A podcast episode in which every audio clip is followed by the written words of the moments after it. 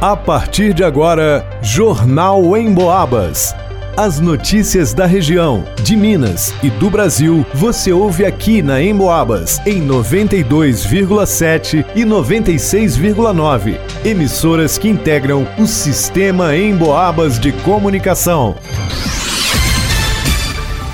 Leonardo Duque. Parte dos servidores comissionados exonerados na Prefeitura de São João Del Rei deve ser recontratada até o início de dezembro.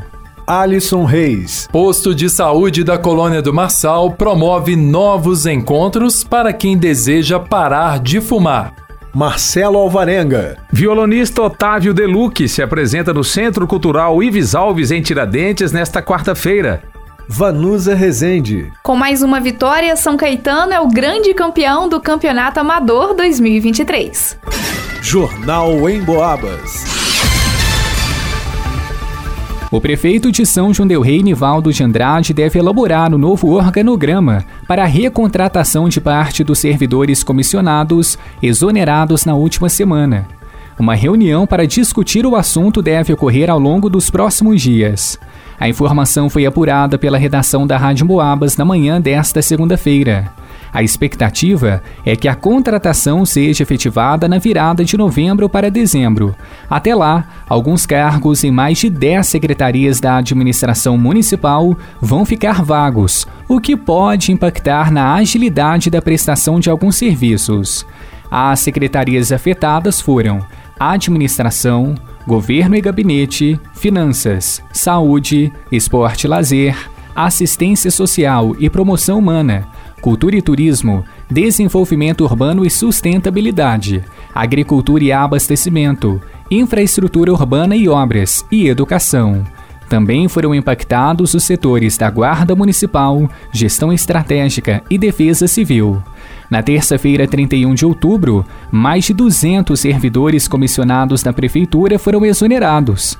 A medida foi tomada por determinação do TJMG, o Tribunal de Justiça de Minas Gerais, que considerou a forma como as contratações foram feitas inconstitucional.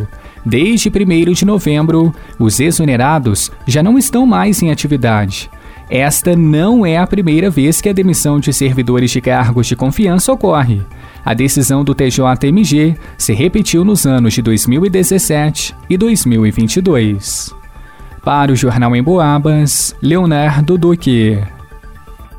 O posto de saúde da Colônia do Marçal, em São João Del Rei, promove neste mês de novembro uma nova rodada de encontros sobre o tabagismo. Os interessados em parar de fumar terão espaço para uma boa conversa e para o recebimento de orientações e informações passadas diretamente pelos especialistas convidados. Confira agora as datas e horários dos próximos encontros. Dia 9 de novembro, quinta-feira, às 14 horas, Participação da psicóloga Tatiana. No dia 14 de novembro, terça-feira, às 14 horas, com o médico Tiago Farias. No dia 21 de novembro, também terça-feira, às 14 horas, participação da nutricionista Carol. E no dia 28 de novembro, terça-feira, às 2 da tarde, participação do dentista Fernando Vitor. As inscrições antecipadas devem ser feitas no posto de saúde da colônia ou com o agente de saúde do próprio bairro ali da colônia. Mais informações através do telefone 32 3373 4699. Repetindo, 3373 4699. Segundo a Organização Mundial da Saúde, a OMS, o tabagismo é a maior causa isolada evitável de mortes precoces em todo o mundo. No Brasil, em média,